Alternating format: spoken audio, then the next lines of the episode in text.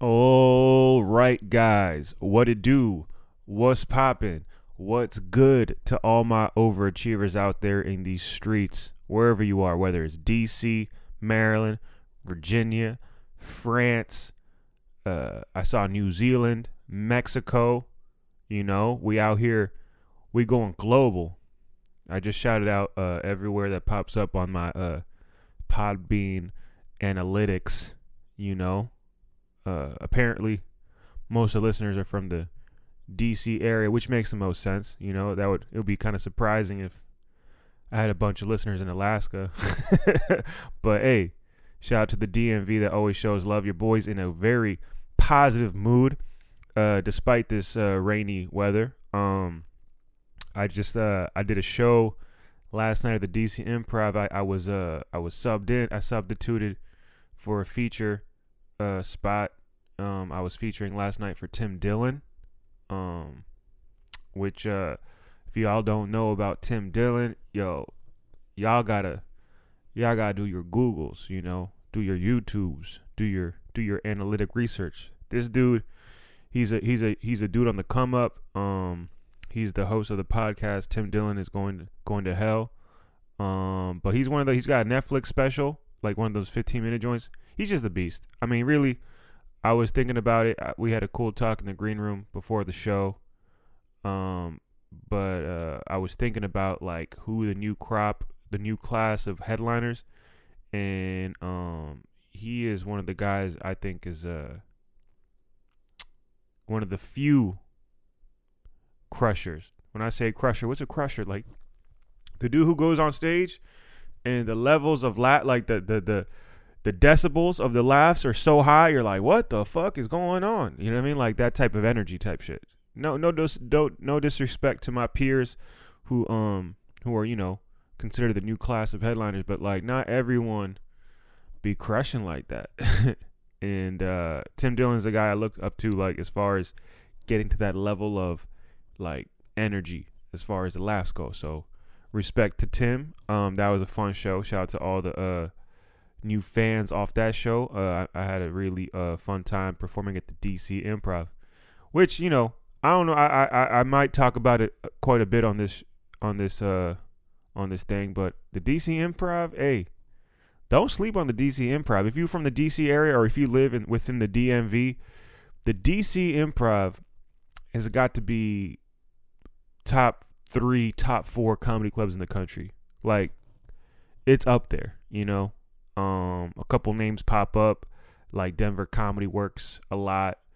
Uh, you know, people bring up um this joint in Wisconsin. Like, there's a couple clubs that like are considered like really just good for comedy, but DC Improv is always in the running. And these are these are you know what headliners tell me when I'm in the green room. So I'm like, oh, yeah, I just happen to live you know 30 minutes away, so I guess I lucked out on being in this area, you know, and being selected you know, because I was thinking, I was like, damn, man, I just got done with the audition week last week. That shit was stressful. Let me tell you something. I thought I was cool. Nah. I thought I was all zen and shit. Like, no, this don't affect me. Man, it affected everything. You know what I mean? Your boy was uh your boy was I, I couldn't I couldn't um I couldn't be chill, you know? A dude, you know, when a white guy in a fedora is determining your future or what you know at least what it feel what makes you feel like is going to be determining your future. It's it's very uh it could throw you off man. I thought i i, I thought i've been through enough things where i'm not going throw your boy off but i was thrown off a little bit. But now i'm back to being uh even keeled martin amini. That's my martin even keeled amini. That's what that's what they call me right now you know? Because when they see me they're like yo martin you look you look mad even keeled right now. I'm like yeah i know that's my vibe. Everyone knows that about me. So back to normal, you know, back to uh back to Martin new material Amini. Uh that's where I'm in my happiest when I'm dropping some new material. So I, ha- I had the show last night at the DC Improv. I, featuring is like 20 minutes. So uh uh the, and, and last night was my first time featuring at the DC Improv, which is a huge deal. A lot of people don't know the significance of featuring at the DC Improv or just what what, what what's a feature What's the difference? So, so in comedy, you basically the the real quick the for those who aren't comics, Um, the levels of comedy, it's like open mic comedian. Then you're asked to host shows at a comedy club. Host uh, do anywhere between eight to ten minutes, right? Then a feature does uh 20 minutes.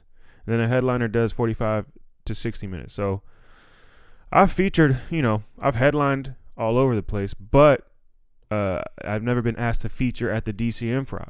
So after you know six plus years, I got my first feature spot, uh, and it went very well. So that was a pretty cool thing. Um, and then I got to do Big Hunt last night, and your boy's working out the new material. I'm back in the gym. That shit got me giddy, man, because I was I was doing that same set for those auditions last week, man. That shit was driving me fucking nuts, son. I don't know if you could tell, like on the last not the one with Matt Deacons, but the episode before. I was just breathing mad hard on that episode, son, because I was, it was during auditions week, and I was like, I was like, uh, I, I had just trouble breathing. I was like, what the fuck is going on? Even on the podcast, I can't even talk. This is this is weird. So, if you could tell by my uh, energy on this one, woo, I am back, baby. Fucking odd, fuck, fuck, uh, people telling you what's your you know, what's your funny worth? where, where's this? Where where are you on the Nasdaq of funny? I'll tell you, sir. You don't tell me, or sir or lady. You know what I mean? It could be a lady. You know, we don't know. Determining, you know, who are behind closed doors, who are these execs at Comedy Central in Montreal Just for Laughs we don't know. We really don't know what's going on. Um. So yeah, the new material's coming along great. You know, having new material feels like you know that fresh new outfit that hasn't been posted on Instagram yet. You're like, mm, wait till the streets see this one. you know what I mean? Y'all remember that feeling, man? You you get your fresh your first uh your new outfit for like back to school back when you were a kid and shit, elementary, middle school.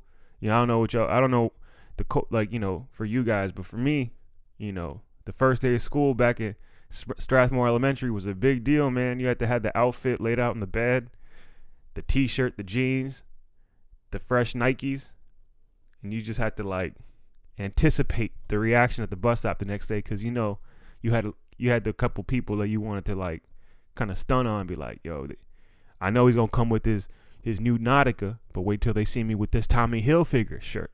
They don't know about this one yet. You know, I I found this in the back of the back of the rack at Marshalls. You know, in the secret department.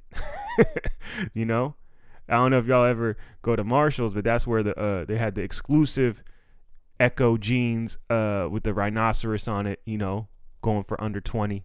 Sometimes I would find something I really liked and I would hide it and then come back a week later. You know, because I wanted to ensure that uh, my outfit was ready for uh, the first week of school. Um, but that's what it feels like to have new jokes. Just making sure like my shit's a one because uh, I'm getting ready to drop the next special the next YouTube joint. Your boy Oh, also very positive news. Um, we have just reached a thousand, uh, over a thousand subscribers on YouTube, which allows me to start. Uh, what do you call it? I think the word is monetizing.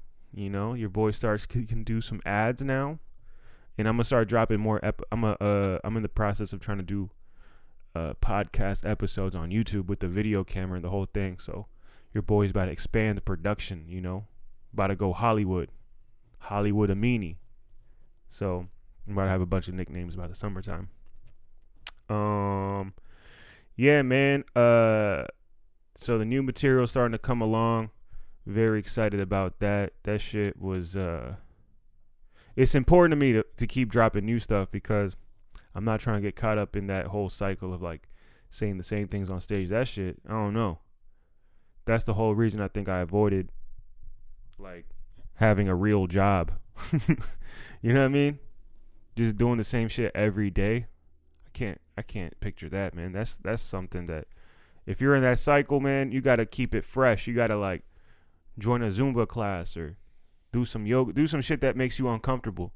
A lot of people underestimate the the power of doing things that makes you uncomfortable because like sometimes I think a majority of us we shy away from doing things out of the sake of like convenience. You know, sometimes it could be like reaching out to a friend you might not be talking to or uh, enlisting yourself in a local gym or you know, getting back in touch with like whatever the fuck you're into. Like, I don't know. I've never been a church dude, but for some people, it's that. Uh, for me, you know, is talking about uh, the importance of being racist towards my nephew to make him tougher. That's my new uh, topic. I'm t- I'm trying to touch on, and uh, you know, that's what uh, that's what that's what it is, man. You know, so I'm back in the mix, uh, dropping new material. A lot's happening right now in the in in in uh in the area. If you're not a, a Washington DC sports fan, you might not know this, but the Washington Wizards fired their general manager Ernie Grunfeld. Which again, if you're not familiar with DC sports, uh, you might like Martin. What is what's the significance of this? Well, the significance is, uh, for those who aren't even in the DC area, uh, you might not know this, but I'm a closeted DC sports fan. I don't talk about it because all our teams are trash, and you might say like, well, how does this, how does this affect us? Well, I'll tell you how it affects you guys listening. Because if you're listening, you're probably familiar with my stand up. And a lot of my stand up is inspired by growing up in an area with terrible sports teams. Like, what? I don't see the correlation. How does this work? I'm like, well, I'll tell you how this works, guys. If the Washington Redskins or the Washington Wizards ever made it to the finals in any in any year from from 1987 to now. I mean, yeah, Redskins had some things in the early uh, late 80s and early 90s, but I was, you know, a child. I didn't remember that shit. Maybe if they were a successful sports franchise, I wouldn't need to go and talk to strangers about my feelings because I would feel fulfilled from having a good sports team. But instead, their terribleness drives me to work hard so I don't end up like those guys. Yeah, that's right. I'm using them as an example of how much they suck. They're not overachievers. They are the opposite. The Washington Wizards and the Washington Redskins are underachievers. That's right. But you know what? I still got love for them because I'm loyal. I'm loyal to DC. I'm loyal to my sports franchises. I don't really like, you know, watch the Capitals like that. You know, yes, they won a championship, but you know, hockey and baseball don't count. You know, no disrespect to the Capitals, no disrespect to the Nationals. But if you catch me at a baseball game, I'm only there to please my uh, girlfriend's conservative family. if you see me at a Nationals game with the hot dog, with the national sweater, I'm only there to make peace. I'm not there to have fun. It's not a leisurely activity I'll do for fun. I won't go to a baseball game and and and watch grown men just I don't know chewing gum. I don't know what they do at baseball games. They eat hot. Do- uh, it's not even honestly. Even going to any sports outing is not that popping. It's more convenient to just stay in the house and watch. I just like the whole I like the sports. You know, I grew up playing sports, so that's so yeah. The Wizards they fired their general manager, and uh, hopefully they turn things around. You know, but if you're still like pessimistic about the future, don't worry. Use the terribleness of these teams, right, to drive you to create what you need to do in your life. Because a lot of times we rely on sports to cheer us up. I know I've done it. I'm guilty of it. I still Google Redskins every day to see what's going on with the team and who are they going to draft as quarterback. I'm a I'm a uh, I'm a hopeless romantic when it comes to sports. But what I do is I take that sadness that I get from the Redskins every day and I turn it into something. Turn it something into beautiful. You know what I mean? Like when the moth turns into a, a, a butterfly I don't know if that's the right analogy or if those are the right insects to turn into each other, but y'all get the idea. You know what I mean? On some, on some uh, beautiful poetic Kendrick Lamar shit. You know. So that is where I'm at with the DC sports. Don't hold your breath on any of those teams getting better because they're going to be terrible forever. It's just the cards were dealt, but it's what we do with the negative energy how we decide to live. Are we going to be sad about it? No. We're going to make jokes about it. We're going to make memes about it. We're going to laugh at the fact that, you know, at one point the Washington Redskins had a quarterback named Gus Frerotte, the first player to injure himself on a touchdown celebration. How are you going to have a quarterback score a touchdown and then be so elated that he, he's going to run his head into a wall and then injure himself for three weeks. You know how embarrassing and stupid that is? That's gonna that that's gonna haunt us for the rest of our lives. Just that. So but I, I don't want you guys to be sad about the DC sports teams. But I'll tell you one thing that makes me upset. Not a lot of things make me upset, but this is what makes me upset. Is when we see all these Dallas Cowboy fans. Now, you guys are like, what's the significance of Dallas Cowboys? If you're not from if you're from New Zealand or Mexico, you might not know this, but the Washington Redskins have a deep rivalry with the team called the Dallas Cowboys. That's right. The Redskins and Cowboys have beef. Who would have thought? And what makes me sick to my stomach is when my when when I know people who root for the Dallas Cowboys knowingly know how passionate I am about the Washington Redskins. And yes, I'm talking about my close friend, my childhood friend Austin Solis, who sometimes listens to this. I'm not going to tell him I said his name on this one. I want to see if he's going to listen to this and maybe we'll have a talk about it later, but when I see Dallas Cowboy fans in Washington, D.C., and they look at me and I look at them, and we both know that we're not fond of each other's beliefs in sporting teams. You know, they're like, Why are you a Redskins fan? It's like, Because I'm from D.C. Why are you a Cowboys fan? And they're like, I liked their team in 1992 when they had Emmitt Smith, Troy Aikman. And I'm like, dude, that was 20 years ago. Grow up. Be a man. Don't be an idiot. So that was my little riff on the Cowboys and uh, how stupid they are and how stupid my friend Austin Solis is. But for the most part, I think uh, I think we're good. You know, I think we're in a good place to uh, talk about the next thing that's on the pl- on the agenda. Um, I didn't want to start off with this because it's kind of like on some sad. I didn't want to start the episode on some sad shit, but it's been I haven't really addressed it on my social. I, everyone, this is what everyone does now. When someone great passes away that had an impact, everyone turns the you know social media and posts a picture about him on their profile. And the person I'm talking about uh, this week is uh, Nipsey Hussle, um, who was uh, tragically, you know, uh, killed in front of his store in uh, in Crenshaw in Los Angeles, and uh, that shit was crazy because it. I mean, no one can see that coming, but it was just someone like that at this in 2000 you know it just sucks how much we can like at this point still have tragic deaths like that and the reason why it was hard for me to even like didn't really post about it and everything because it brought back a lot of a lot of feelings man because um not like i had anyone clo- i lost a friend for some people who don't know uh i lost a very close friend last year who a comedian friend of mine. He wasn't murdered, but he, you know, he tragically passed away. And um, when that happened, it kind of like put me in a place where I like I couldn't really talk. It was very difficult to even talk about because it, was like so sudden, kind of like this death. Even though I never knew Nipsey, I never interacted with him. I just listened to his music for the past eight, nine years.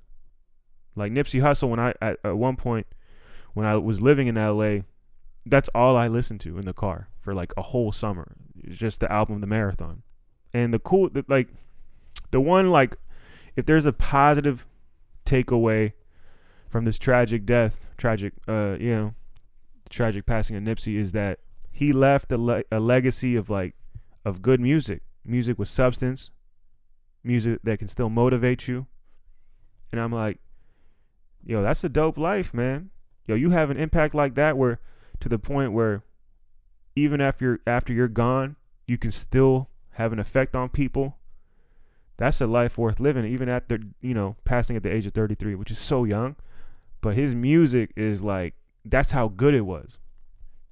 To the point where like you can listen to it at any time and place and feel something and it makes you want to like you know aspire to be like yo I'm gonna keep I'm gonna keep working at what I'm trying to work at, and that's what that's at least that's my takeaway from it. You know, you can't really say that about a lot of artists, and he had that effect. So that's what made.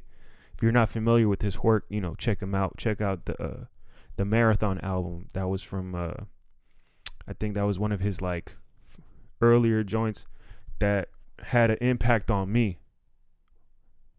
And uh I don't know if I talk about music a lot, at least on this podcast, but I, I talk about it on stage. I talk about. I was like earlier this year. I was talking about um, Twenty One Savage a lot on stage about how like, you know, like for those who don't know, Twenty One Savage was uh, going through a situation with um, being deported back to England and how like ICE, you know, took him into custody and he had to fight that legal battle. I don't know where it is right now, but I had 21 Savage is like more on the newer artist side as opposed to Nipsey. He's more established. He's been doing it much longer. But what I liked about 21 Savage is similar to Nipsey. His music had like substance and stories. It wasn't a tip. It wasn't like a a lot of these like 2019 artists where it's just like rapping over beats and just it just goes with the rhythm, but they're not saying anything. Which, to be fair, there's been artists like that throughout time that we've all fell victim to. You know, we're at a party, like juveniles playing. Yeah, I'm gonna, I'm gonna, you know, I'm gonna go with the go with the moment and just enjoy juvenile for what this is.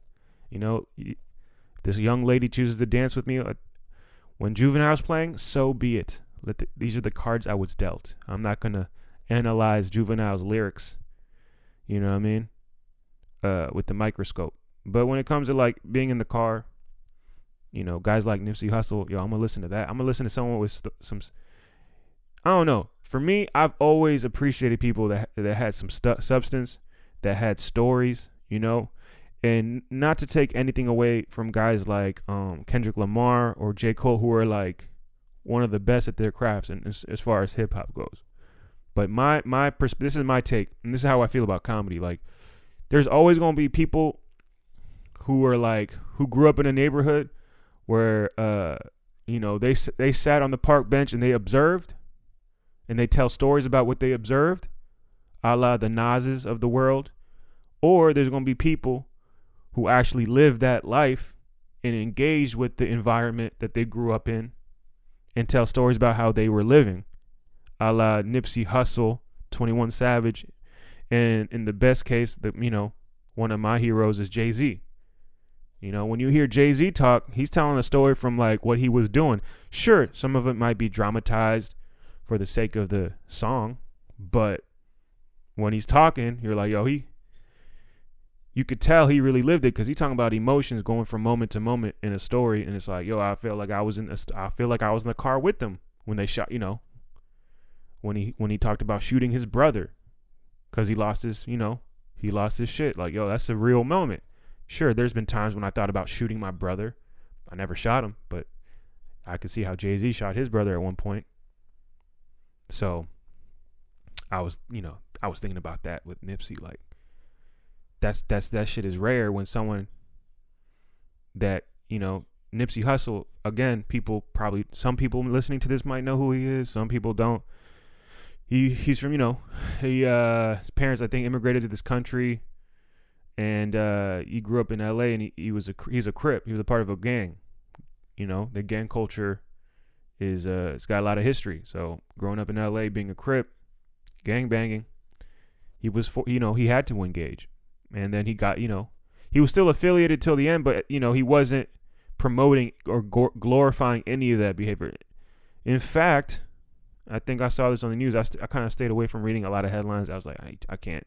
It's too much right now. But one of the headlines I did see was like, the day before he was killed, he wrote a letter to the uh, to the head of police, the LAPD, about meeting up with them and discussing ways to, uh, you know, disarm the gang culture, uh, you know, and find ways to make peace within the community. Which is, and then the the head of police went on, you know, and actually read the letter publicly. It was like a whole. I was like, damn, man, this is too. This is too much. This is overwhelming. It was like, ah, because there's so many like conspiracy theories on why he was killed. He was also working on a documentary for this guy, Dr. Sebi, who um, who I believe publicly said that he found the cure for AIDS and he was assassinated and there was conspiracies that the government killed him so he wouldn't like you know share the the cure or with the public or something like that. And Nipsey made it a point to to make a documentary showcasing this, and it's still being in the, it was like in the works and almost being done, being made, and you know, distributed. So there's some conspiracy. It was just a lot. But the, the the takeaway is the impact he had, right? And the good music he left us with, and like focusing on like, hey man, make make your days count. You know, whatever you're doing, make sure you go a 100. Make sure, you know, if you try and tell jokes, make sure you put in the work. If you're trying to make uh graphic designs, yo, make sure you you get your software and get that shit up, you know. If you're trying to make films and movies and yo, get your get your uh, you know, get your scripts in order. Just don't wait. You know, all this shit's gonna come to an end. Not not to be all like you know tragic, but I don't know if you guys been watching the news, but this shit is uh, should be getting shit is getting crazy right now. So we might as well go out doing podcast episodes. we might as well just hang out in our bedrooms and start talking to a microphone and, and sharing our feelings. Because hey, man, we don't know how long how much time we got left. We might as well document the shit and see what happens, man. That's how I feel. I'm like, yo, fuck it. The way things are going right now, hey man, I'm gonna get these I'm gonna get these ideas off real quick. Cause I got things to do. I got some sh- shows to produce. I got some shows to promote.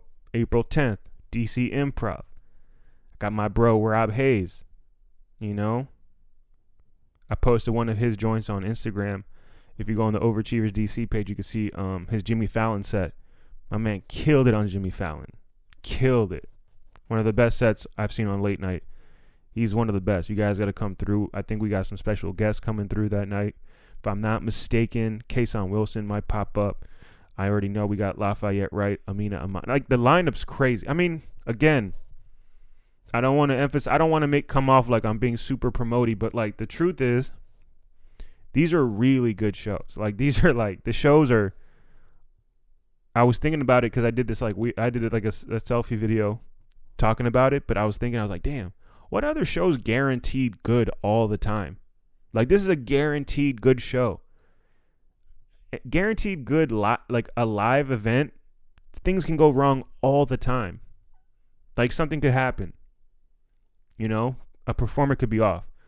But when you're like the way I booked the show, it's like so many guys have so many people some of these performers have been like they're so experienced and so good that they can, it can offset any other person who's having an off night which i don't know. For $10 i'm like dude that's that's a fucking cool ass situation. You know dj bo and i we've been cooking. I was talking to him man i think this might be the year things are going to go uh, to the next level you know and uh couldn't be more excited about that, man. You know? So we talked about Nipsey. We talked about uh, Ernie Grunfeld being fired. Um, I'll share.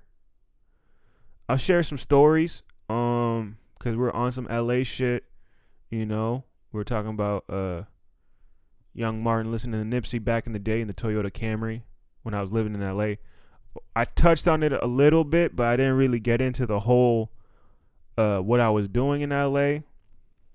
Um, at the time, I was living in LA for it was like a two year window.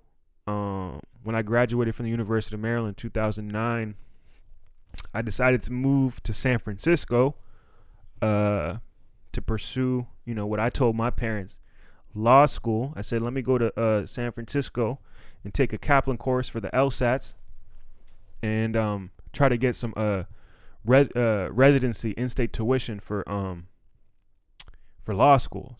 In order to get in-state, you gotta be a resident in the state for a year. So I said, let me go ahead and move, apply to law schools, get a good good get a good tuition rate. That's what I told my parents. But in reality, I was just there to uh, get a cheaper price on weed because that's where they're growing it. so I was out there. Uh, I mean, I did take the Kaplan. Course. I was doing all that stuff that I told my family, but the real motivation was to find a plug in Mendocino County, which I ended up did. But that's another that's another story. I'm just telling you how I ended up in Cali for two years. So I was in the Kaplan course. Um, met some cool. I met one cool person in my Kaplan course. You know, for the LSATs. His name was Cooj. I think he was like the only black dude there. and we became friends. We studied together, and then maybe after like a three four weeks studying for the LSATs, I I quickly realized that uh law school wasn't for me. Not because I didn't feel like I could do it. I just looked around at the class. The majority of these the Kaplan course kids were like there were some squares, they were nerds, and I had just done undergrad for four years at Maryland. I was like, do I really want to commit to a three years of law school with these people? This shit's gonna kill my spirit. I don't want to be in a class with these guys. Cooch was cool, but even he was telling me like, "Yo, dog, you got this like L.A. energy about you. I don't even know." And I was like, "What does that even mean, L.A. energy?" And he's like, "Dude, I don't know. You just got this L.A. vibe." And I had never even been to L.A. at that point. It was like 2009, about to be 2010. So January 1st, 2010, I get in my Toyota Camry, you know, my 98 Camry, and I drive from San Francisco to LA. On the way to LA with my bag, with my with my belongings in my trunk, I call my cousin, my cousin Max. I'm like, yo. He's like, what's up? I was like, I'm moving to LA, bro. He's like, for real? He's like, yeah. I'm like, yeah. and uh, he's like, yo, come through. You can hang out at my place. I'm like, all right, cool. So I go to LA. And so I end up in LA. Uh, I'm hanging out with my cousin. It's like the first day, I guess, January 1st. We go he takes me to a Persian restaurant in LA. And he's like, "So what do you want to do in LA?" And I was like, "I don't know, man. I, you know, I just wanted to scope it out, feel it out. People were telling me I should check it out, so here I am." He's like, "Cool, man. Yeah. Uh, you know, it's a cool place. You know, got any ideas?" And I was like, "Yeah, maybe I'll." This is what I said. I'm not. I'm not making this shit up. I was like, "Yeah, I think I'm gonna open up a hookah shop." He's like, "Oh, for real?" I was like, "Yeah, yeah, yeah. I got some money saved up."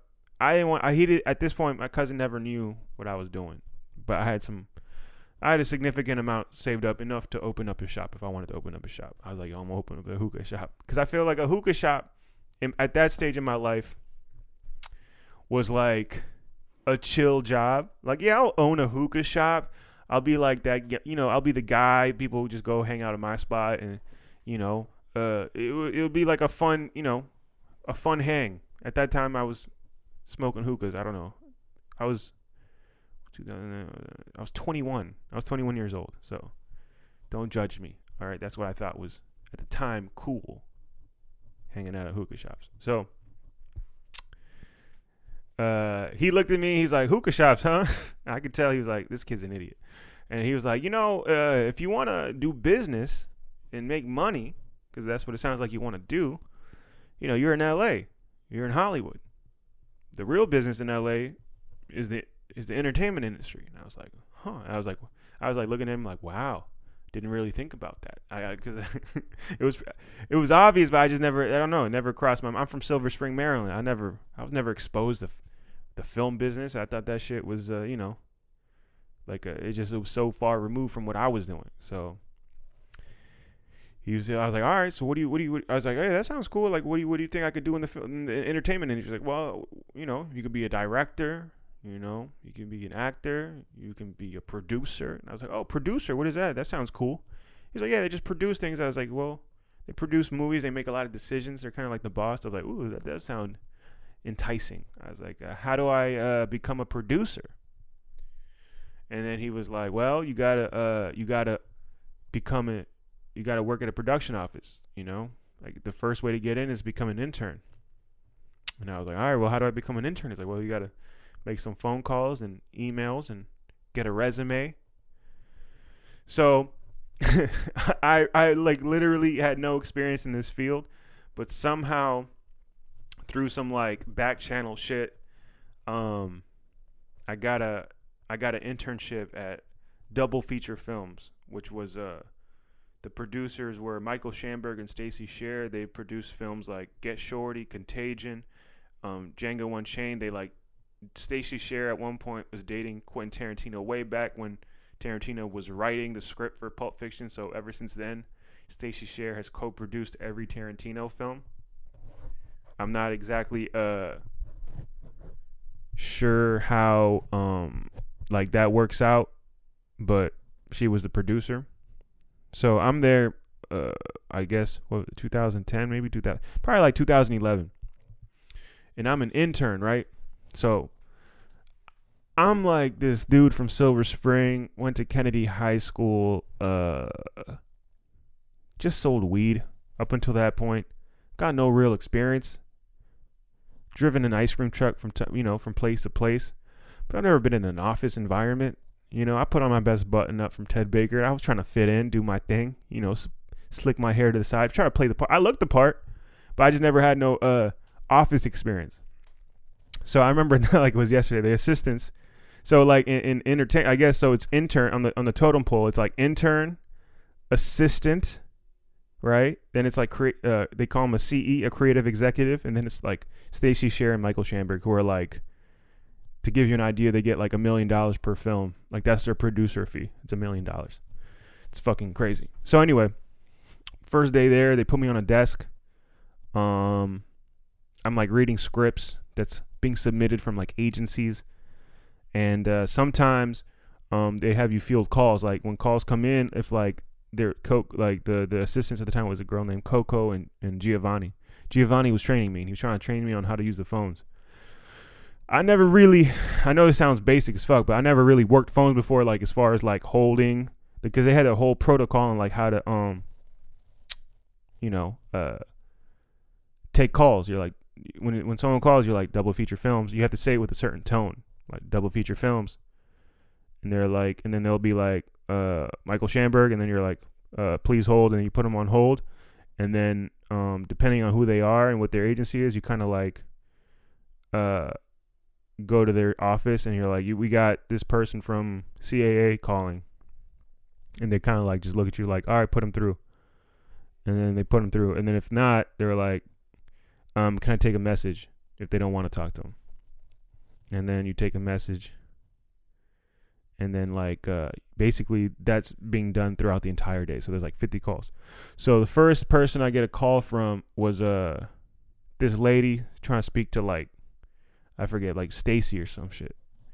So like yeah, Stacy Sher. I'm like please hold, and then like I instead of putting on hold, I accidentally um I accidentally like hung up, and then I was like I told Giovanni he's like oh this lady called. I was like what was her name, and I was like uh this is her name. And I was like, yeah, but I accidentally hung up. He's like, do you know who you just hung up on? I was like, no. He's like, yo, you just hung up on Miley Cyrus's mom.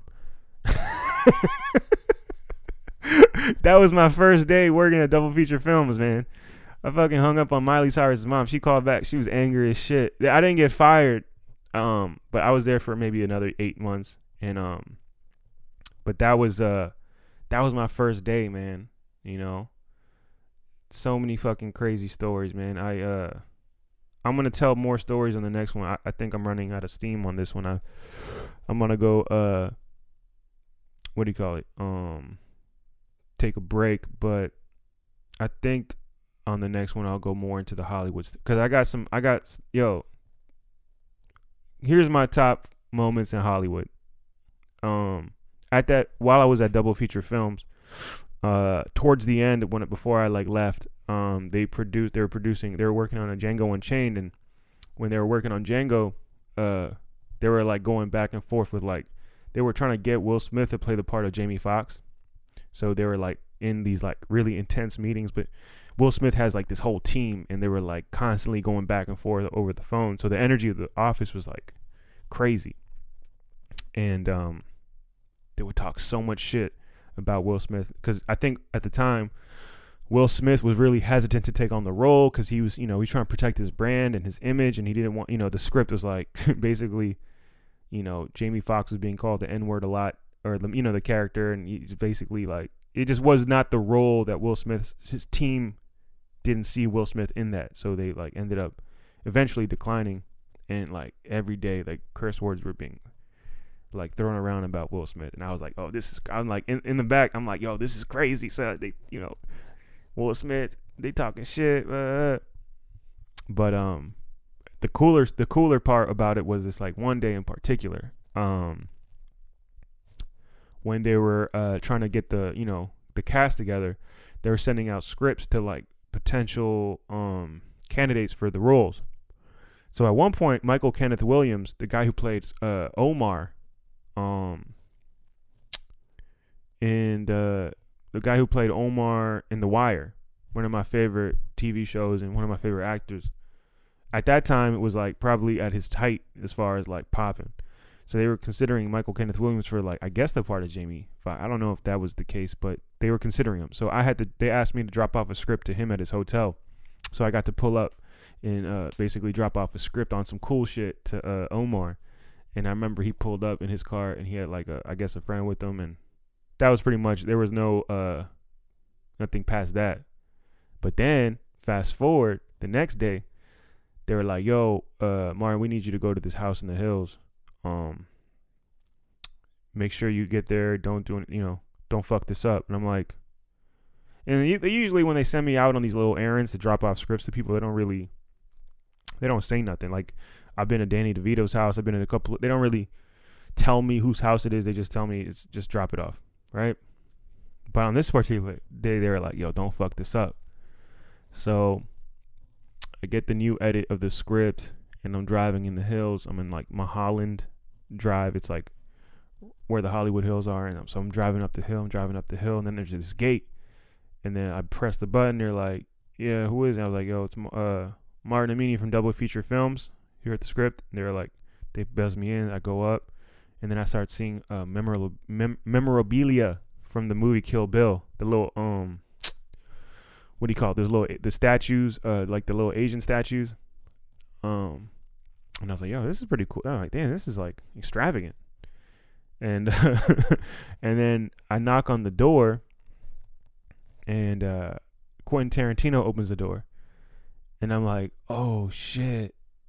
And then he, he looks at me. He's like, I was like, oh, I'm here with the script, and he just points at the guest house. Apparently, I wasn't supposed to knock on his door. I was supposed to go to straight to the guest house.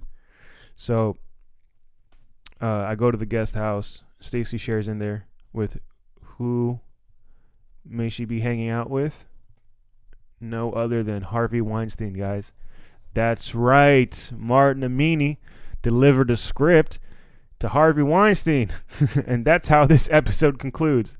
The Hollywood Tales of Martin Amini, baby. Uh, I'll tell more stories. Like I said, I, I think I just I need to get some lunch. So thank you guys for listening. Um, we talked about a lot on this one.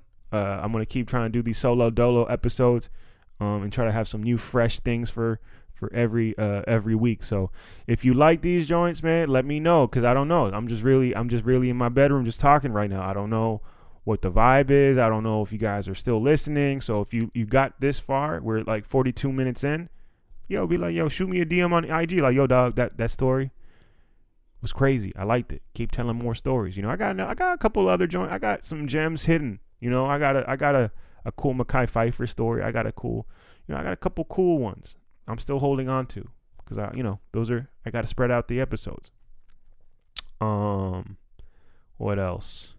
That's it. Just subscribe, comment. If you haven't subscribed or commented on the uh on the podcast, please do because I'm I'm really trying to commit to doing these more often. So if you get a chance, do that. It would help me out. And uh, yeah, man, tickets to the April 10th show at the DC Improv. They're now on sale. They're still on sale. We got a few tickets left. I think it's going to be sold out. So make sure you go to the DCImprov.com, buy your tickets. Like I said, it's going to be a really good show. I said about all the shows, but this one is definitely uh, in that same ilk. So thank you guys for listening. See you guys on the next episode. Peace.